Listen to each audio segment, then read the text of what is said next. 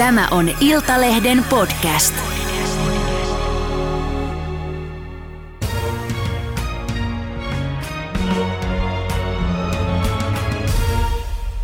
Tervetuloa Blind Channelin Joel Hokka ja Niko Moilanen. Yeah, rock. Hei, Niko, esitteles meille nyt Joel ihan lyhyesti hyvät ja huonot puolet. Varsinkin ne huonot puolet. No siis tää on vaikea, koska ne on sama. Niinkö? Tai sama juttu. Joel on kun Joel innostuu jostakin asiasta, niin se on tosi impulsiivinen, jopa pakkomielteinen ja periksi antamaton. Ja se on tosi yksi isoista voimista, joka ajaa meidän bändiä eteenpäin, juuri tämä piirre Joelista, joka on kuitenkin aivan äärettömän vitun raskasta sitten, kun on hylätty joku juttu ja pitäisi mennä ikään kuin eteenpäin. Että se juttu hylättiin ja se meni tai se kiertue nyt peruntui, että nyt pitää mennä eteenpäin ja suunnitella seuraavaa, joka sitten se on Joelille sitten vaikea päästää irti. Ja se saattaa välillä olla semmoista, että se sitten WhatsAppissa tulee vielä 3 viikkoa niin putkeen viestiä, että vittu saatana, niin. Tämmönen. Mutta tuohon kuulostaa ihan oululaiselta jääräpäisyydeltä. Mä tunnistan tuo hyvin. Joo. Mites toisinpäin? No siis mun mielestä hyvät puolet on silleen, että helvetin hyvä kirjoittaa biisejä ja niinku siis ihan ilmiömäinen biisin kirjoittaja. Ehkä huono puoli on se, että jos juo viinaa, niin sit tulee vähän semmonen oululainen ärripuri snäkäri äijä. Siis suuttuu saa. Ei uskalla mennä snäkärille. Ei siis se on vaarallinen, jos se on viinaa. Ei uskalla puhua mitään. Ei mitään konflikteja. Et siis sitä kyllä kannattaa pakko puolustella, siksi mä en juo viinaa. Niin, et se on onneksi jättänyt se pois. Mä en oikeastaan muuta hirveästi keksiä huonoa. Ehkä silleen, että ehkä sanotaan, että monesti saattaa aloittaa mietoja ja alkoholijuomien nauttamisen liian ajoissa keikkapäivänä, jolloin sille iskee väsy ennen keikkaa. Niin. Koska se johtuu vaan siitä, että tulee lasku. Kyllä, pitäisi aloittaa, niin esimerkiksi mulla on tosi hyvä se, että tunti ennen keikkaa mä joon lasin viiniä, niin. Just ennen keikkaa mä joon toisen lasin viiniä. Niin. Ja sit mä en oo kännissä, vaan mä oon semmoisessa hyvässä rennossa mielen zen tilassa niin. Valmiina. No minkälainen Joel on sitten kännissä, kun me tiedätte, te olette aika kovia bailaamaan. Jos sä oot aggressiivinen. Mä en oo aggressiivinen, siitä on vuosia aikaa. Mä oon siis ihan tietoisesti lopettanut, mä en ole tiukkoja ollenkaan, ne ei sovi mulle. Joel on sitten taas yleensä ihan lepponen. Joskus tulee tämmönen, meillä on sinne kutsuma nimi vouhotuskänni, että niin. Se sitten innostuu ja sitten se vouhottaa. Ja sitten se on vähintään Suomi, jos ei Euroopan iso rocktähti niin. Tilassa. Mutta sekin on ihan, siis se pitää nähdä, mutta se pitää nähdä niin se viihdearvo. Mm. Tiedätkö, se on semmoinen, joka saattaa jotain ulkopuolista ärsyttää. Vittu mikä kusipää, vittu mitä kusipää niin. Tai tälleen. Mutta taas me ollaan tunnettu niin pitkään, me tiedetään, että sillä on nyt tommonen hetki päällä. Niin sitten se on myös hyvin viihdyttävä. Niin. Se ei saa koskaan olla missään kusipää eikä ilkeä muille. Siis silleen, mut saa piikitellä takaisin, jos joku piikittää sua. No justiis. Sekin on vähän tämmöstä oululaista. Se on, pitää olla semmoinen pientä pohjalaista hullua. Nimenomaan. Hei, nyt tehdään tämmönen juttu, kuulkaa, että jatkakaa seuraavia virkkeitä. Ja molemmat jatkaa. Ja Niko aloittaa. Itkin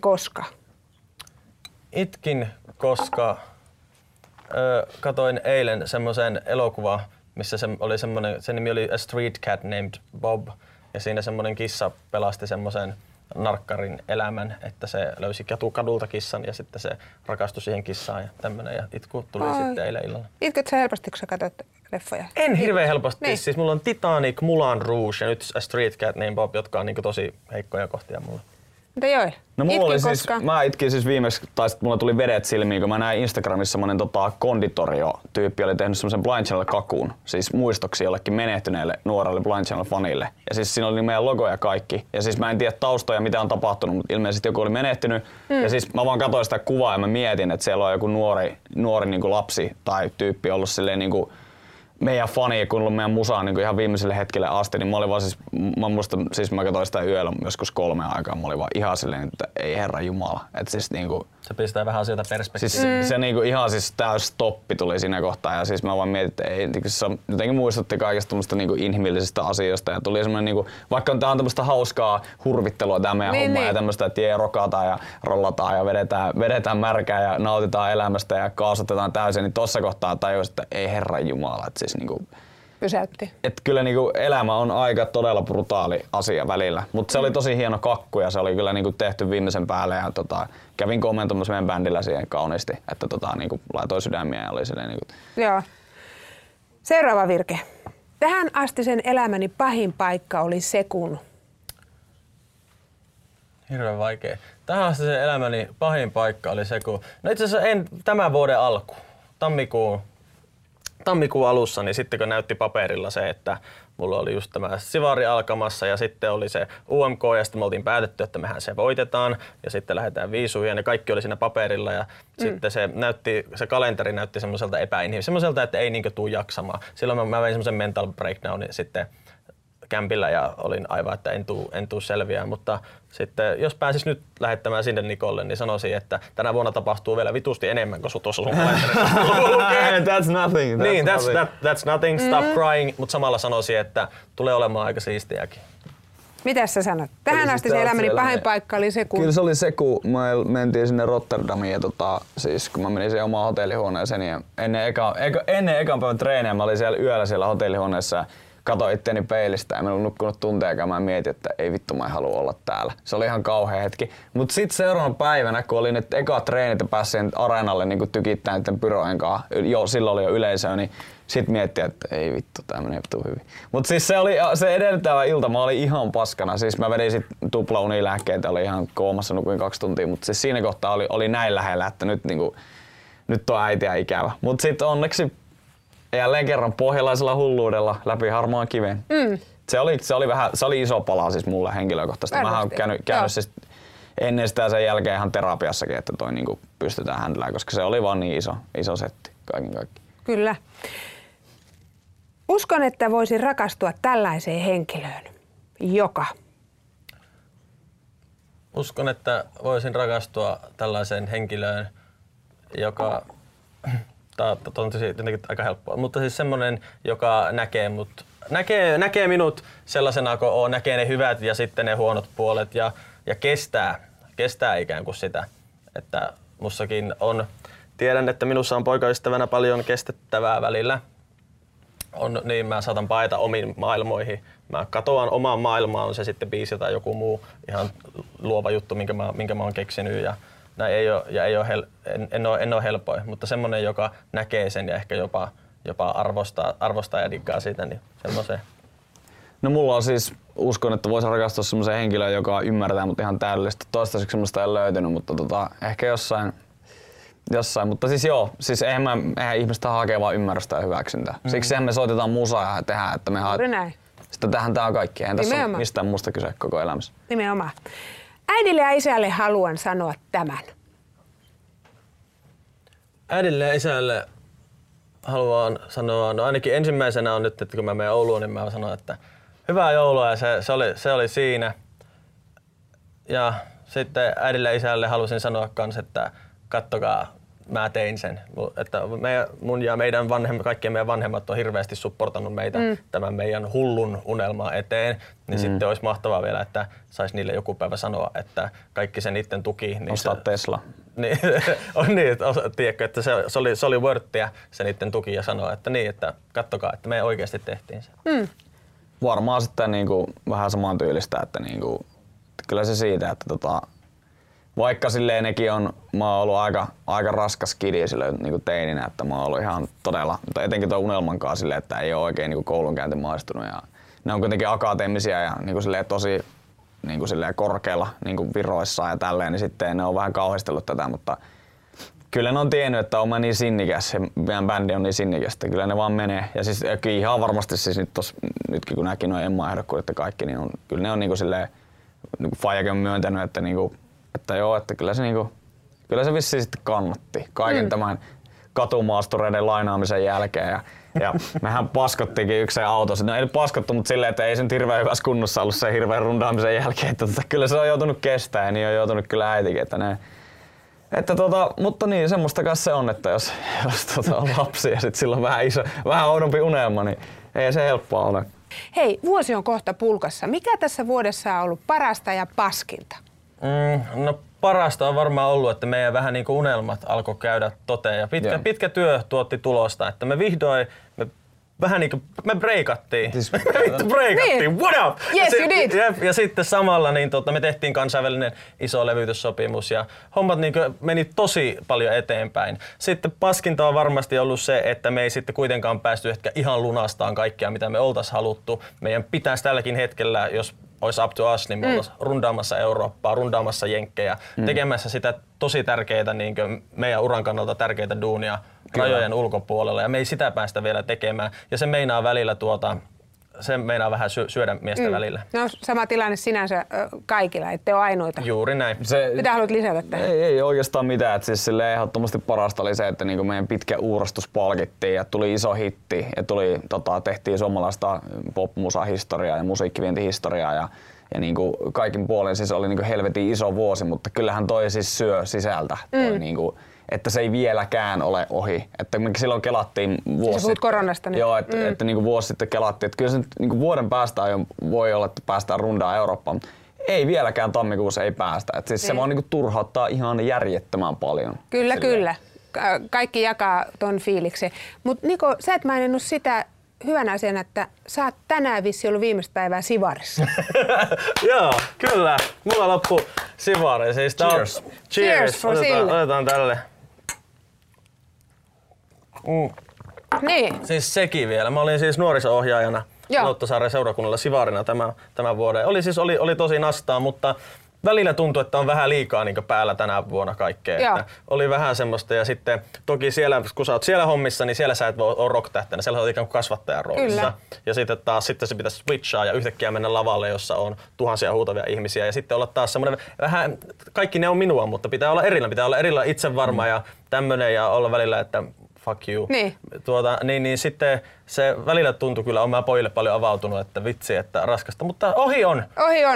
Ja nyt alkaa, mä ajattelin ensi vuoden alussa 27, sitten lähtee rock and roll vuosi. Toivotaan näin. Hei, no miten sitten, tunnistako ihmiset sut siellä? Saiko ne paskahalvauksen, kun ne täysi, että kuka täällä on nuoriso-ohjaajana? Kyllä se lähti ihan jossain kohtaa. Se lähti tuossa.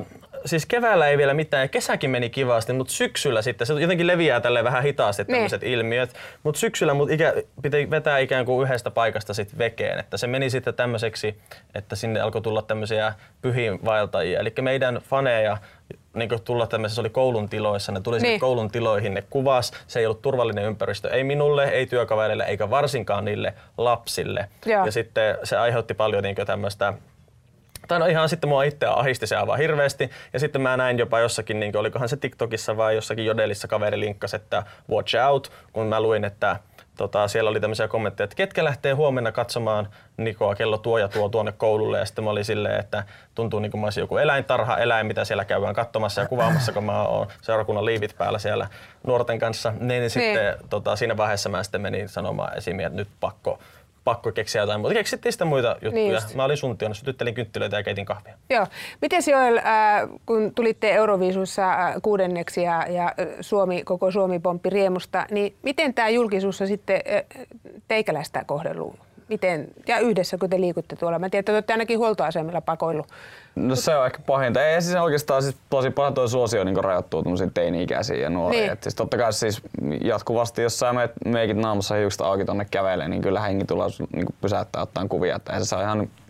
Sitä se on. Niin. Mutta siis niin ei se oikeastaan muuta, kun mun piti vaihtaa asuinpaikkaa. Mä asuin tossa niin vähän lähiömmässä aiemmin, niin mä huomasin, että niin lähijunalla kulkeminen jotenkin öisin on ihan mahdotonta tai bussilla. Siis siellä tulee niin jengi tunnistaa ja tulee niin puhuu sulle ja se oli vähän häiritsevää. Sitten mä muutin tähän kantakaupunkialueelle ja nyt on ollut ihan sellainen chillimeininki. Täällä ollaan rauhassa. Kyllä no, saa olla. Te sanoitte, että nuoret tytöt on teidän suuria faneja, niinkö? Niitä on tosi paljon. Tuntuu ainakin prosentuaalisesti, että niin. Se on sinne mahtanut se memmussa. Se on joku sukupolvi. Mä sanoin, että se on joku sukupolvikokemus jopa niille. Koko, miten se ilmenee sitten? Miten, tuleeko teille treffipyyntöjä, faniposteja? Miten nämä nuoret fanit käyttäytyy? No siis meillä oli nyt keikka Sillä Euroopalla tuossa viime viikonloppuna. Siellä oli varmaan 2000 ihmistä. Ja siis siellä jotenkin kulminoitu se. Käytävillä liikkuu koko ajan, etsii niin kuin meitä ja juoksee ja kirkkuu perässä. Ja niitä on ihan helvetistä. Ja siis se on tosi hienoa. Mun mielestä on niin hienoa olla suosittu. Mutta se on vaan jännä nähdä, että se on noin niinku iso toi ilmiö. Niin kuin dingo-aikoinaan. Tai Him, muistatteko? Joo, vähän samanlaista meininkiä. Että niinku silleen, voisi sanoa, että jonkinlainen hysteria tuossa on ollut. Ja siis mun se on hienoa, että niinku, ehkä se kertoo siitä, että tuommoiselle bändille tai asialle on ollut tilaus. Aika iso tilaus Suomessa ja niitä on ikäisille nuorille. Meitä on paljon dingoa itse asiassa verrattu ja mehän ei dingoa muisteta. Me ei itse muisteta dingoa, mutta sillä tämä vastaavasti tämmöistä niinku hysteria siellä pyörtyillään yleisössä. Tai sitten aivan, että menee niinku, ja hyperventiloja ja itketään, niin että semmoista ei ole ollut. Mulla on siihen vähän ehkä semmoinen, niin mä oon miettinyt se teoria, että se saattaa liittyä siihen, että meitä on monta. Että siihen tuli vahingossa tämmöinen poikabändiefekti, mikä ei todellakaan, siis mä haluan sanoa, se ei todellakaan ollut meidän suunnitelma tai tarkoitus, mutta se jotenkin vahingossa sitten siitä tuli semmoinen poikabändi-ilmiö, joka sehän ei meitä haittaa yhtään. Joo. Se on ihan toiminut ja ollut kannattavaa tälle meidän musiikkiharrastukselle. Kyllä. Mä ymmärtän, että olette myös Venäjällä tosi suosittu. Onko näin? Joo, siellä me ollaan nyt myyty Moskova ja oli 1000 lippua tuolla meidän syyskuun headline-keikalla. Että siis siellä on tosi paljon faneja ja sit niinku ylipäätään kuuntelijoita ja Instagramissa on helvetisti. Mä muistan, että me oltiin kuva Tallinnassa musavideoon. Me päivitin venäjänkielisiin captionin, että mitä kuuluu Tallinna venäjäksi. Niin siis se räjähti ihan käsiin. Mut tuli joku varmaan 3000 kommenttia siihen niin venäjäksi. Niin. Ja mikähän tilaus sieltä on sitten? Niin, mä en oikein tiedä. Siis, mä uskon, että se liittyy paljon siihen, että suomalaiset bändit on ollut aiemminkin Venäjällä tosi suosittuja. Me ollaan kuitenkin sitten ulkomaalaisia ikään kuin siellä. Joo. Siinä on vähän semmoista, se on eksoottista jotenkin silleen, että meitä ei ehkä näe siellä kaduilla ihan niin paljon kuin näkee vaikka Suomessa. Ja se on kyllä venäläisistä faneista vielä, että siis se mikä on hurja on se, että ne löytää kaiken. Joo. Ne jotenkin kaivaa semmoiset, että mä oon tehnyt jonkun 13-vuotiaana jonkun musiikkivideon, johonkin mun biisiin, joka ehkä vähän on omasta mielestä vähän olo jo. Niin sitten se yhtäkkiä näkyy, se jossakin TikTokissa tulee vastaan. Sitten mä oon, että ei, että mä oon poistanut sen 10 vuotta sitten. Ja sitten se löytyy ja sitten se on silleen, ne löytää niinku kaiken. Se on ollut tosi, se on ollut kuumottavaa välillä. Mutta toisaalta niinku sanoa, että ei me voi olla, siis totta kai se on siistiä olla suosittu. Ei siitä pääse mihinkään. Kyllä. Hei, no te olette puhunut julkisuudessa, että te elätte rokkielämää ja siihen kuuluu bailaus, we ain't no saints. Niin onko teillä mitään tämmöistä niin kuin vastuunkantoa siitä, että minkälaisia esikuvia te sitten olette? No me ollaan älä vittu lähde tohon oikeesti. Siis toi koko We Are No Saints oli vastaus siihen, että kun meille jotkut niinku muut sit soitteli, että miten te voitte niinku jossain niinku televisiossa juoda bissejä ja kiroilla. Me oltiin, että siis sähän oot vastuussa sun lapsesta. Jos sanot sen kuunnella meidän musaa ja seuraa meitä, niin you do you. Ja kaikki on vastuussa itsestään. Niin kuin sanoin äsken, että teinisuosio ei ollut meidän suunnitelma. Se tuli vahingossa. Niin yhtäkkiä jos meistä tulee, me saavutetaan vahingossa tämmönen teinisuosio. Sitten yhtäkkiä meidän pitäisi muokata, mitä me ollaan tehty 8 vuotta ja olla jotain roolimalleja tai tämmöisiä esikuvia. Että pointti on silleen, mun mielestä me ollaan niinku kuka tahansa ihminen siinä, että meistä varmasti löytyy puolia, niinku käytiin hyvät ja huonot puolet läpi. Puolia, mitä ihailla, mitä pitää esikuvana. Meistä myös löytyy semmoisia puolia, että älkää vittu tehkö perässä. Että me niinku kaikista ihmisistä löytyy. Kyllä. Ja sitten me vähän niinku välillä se alkoi vituttaa, että meitä niinku jotenkin velvoitettiin jopa siihen, että meidän nyt pitäisi olla. Niin pointti oli silleen, että we are no fucking saints. Ei ne maksa meidän palkkaa, ei meidän tarvitse tehdä mitään. Tai siis silleen, kyllähän ne fanit maksaa, mutta niiden vanhemmatkin tavallaan maksaa sen ostaa nyt skidille keikkalipun tai paiden, mutta silti me ei olla niille mitään velkaa, koska me ollaan se mitä me ollaan, ottakaa tai jättäkää. Meidän duuni on tehdä musaa, vetää keikkoja ja käy välillä sensuroinnut tuossa päivärinässä vähän puhumassa juttuja. Hei, rahasta puheen ollen, jos ajatellaan, että Eurovision 6. ja siitä ei vielä raha sinänsä tuu. Dark Side -biisi Spotifyssa. Se on ollut tämän vuoden Suomen kuunnelluin, 12 miljoonaa about. Ja sitten kun katsoo tuolla kansainvälistä maailman Spotifyta, niin yli 34 miljoonaa. Niin ei kun 46 miljoonaa. Onko tällä hetkellä 46? Käsittämätön luku. Miten se näkyy teidän kukkarossa? Ei mitenkään. Ei se munkaan näy. Kenen se näkyy? Se näkyy meidän levyyhtiön pomo. Koska musiikkibisnes toimii, tulee. Mä voin kertoa mitä toimii. Eli kun artisti tekee levytyssopimuksen, se on se koko kakku, mikä sit biisistä tulee sisään. Se on varmaan Dark Sidein kohdalla voidaan puhua jo 100 000 eurosta, mitä siitä tulee sisään kokonaisuudessaan. Kyllä, koska jos se laskukaava mä suurin piirtein tiedän sen, niin tuleehan siitä. Niin siis se yleensä se prossa, mitä artistit saa niinku rojalta ja niin se on ehkä sanotaan, että 3/3 maksimissa, mitä ne saa. Ja siinä kohtaa se tilitys tulee meille, niin eihän se tule meidän tileille, vaan se tulee meidän firmalle. Eli meidän yritys Blood Bros Oy, joka pyörittää koko orkesteria tai sirkuksen ja kaiken. Niin kuin, ja siinä kohtaa, kun se tulee meidän firmalle, me voidaan valita, maksetaanko se meille palkkana vai ei. Ja tässä kohtaa, kun miettii, että meidän pitäisi mennä Jenkkeihin ja Eurooppaan rundaa, bussit maksaa 10 000 euroa ja meidän pitäisi ostaa sinne kaikkea niin mahdollisesti palkkaa crew-messiä, niin on päivän selvää, että me investoidaan se sisään meidän seuraaviin niin valutussuunnitelmiin. Mutta paljon te olette tienanneet tänä vuonna? No siis ainakin paljon se Dark Side, me ei ole siis... Yleensä, kaikki keikat, kaikki. Mä oon Blind Channelilla tienannut ehkä silleen, mehän ei ole siis keikostakaan nostettu euroakaan vielä sisään. Että mä oon varmaan ehkä sanotaan, että Blind Channelilla tienannut joku vajaa 20 ehkä. Siis 20 euroa? Joo. 20 euroa. Mulla oli siviilipalveluksessa päiväraha 5 euroa. Päivässä. No paljonko firmaan on tullut rahaa? Paljon liikevaihtoa? Siellä on ihan hyvä maasema. En muista nyt liikevaihtoa, mutta yhtiö menestyy ja yhtiö voi hyvin. Mutta ei siinä ole mitään hävettävää, sehän on mahtavaa. Ei siis se on mahtavaa, mutta siis just se, että ei me ostella mitään Tesloja tuolla. Ja tuota vaan voitaisiin sekin tehdä, mutta sitten maailmanvalloitus stoppaisi kuin seinään. Me ollaan puhuttu poikien kanssa, että niin. Voi vitsikö veettäisi tätä niin Suomeen vaan rundattais, niin sitten niin me oikeasti voitaisiin nostaa ihan kivasti palkkaa. Mutta ei, meidän katse on ulkomailla ja sitten meillä ei ole bändissä rahaa ahnetta porukkaa, vaan meidän tarkoitus olisi tehdä mieluummin kun tehdään miljoonia, niin mieluummin me tehdään näyttävä kansainvälinen musiikkiura. Kyllä. Se on ollut alusta asti se pointti. Ja te olette sanonut, että, ja Joel, mä muistan jo haastattelussa, olet sanonut, että teidän tavoite on olla maailman suurin rockbändi.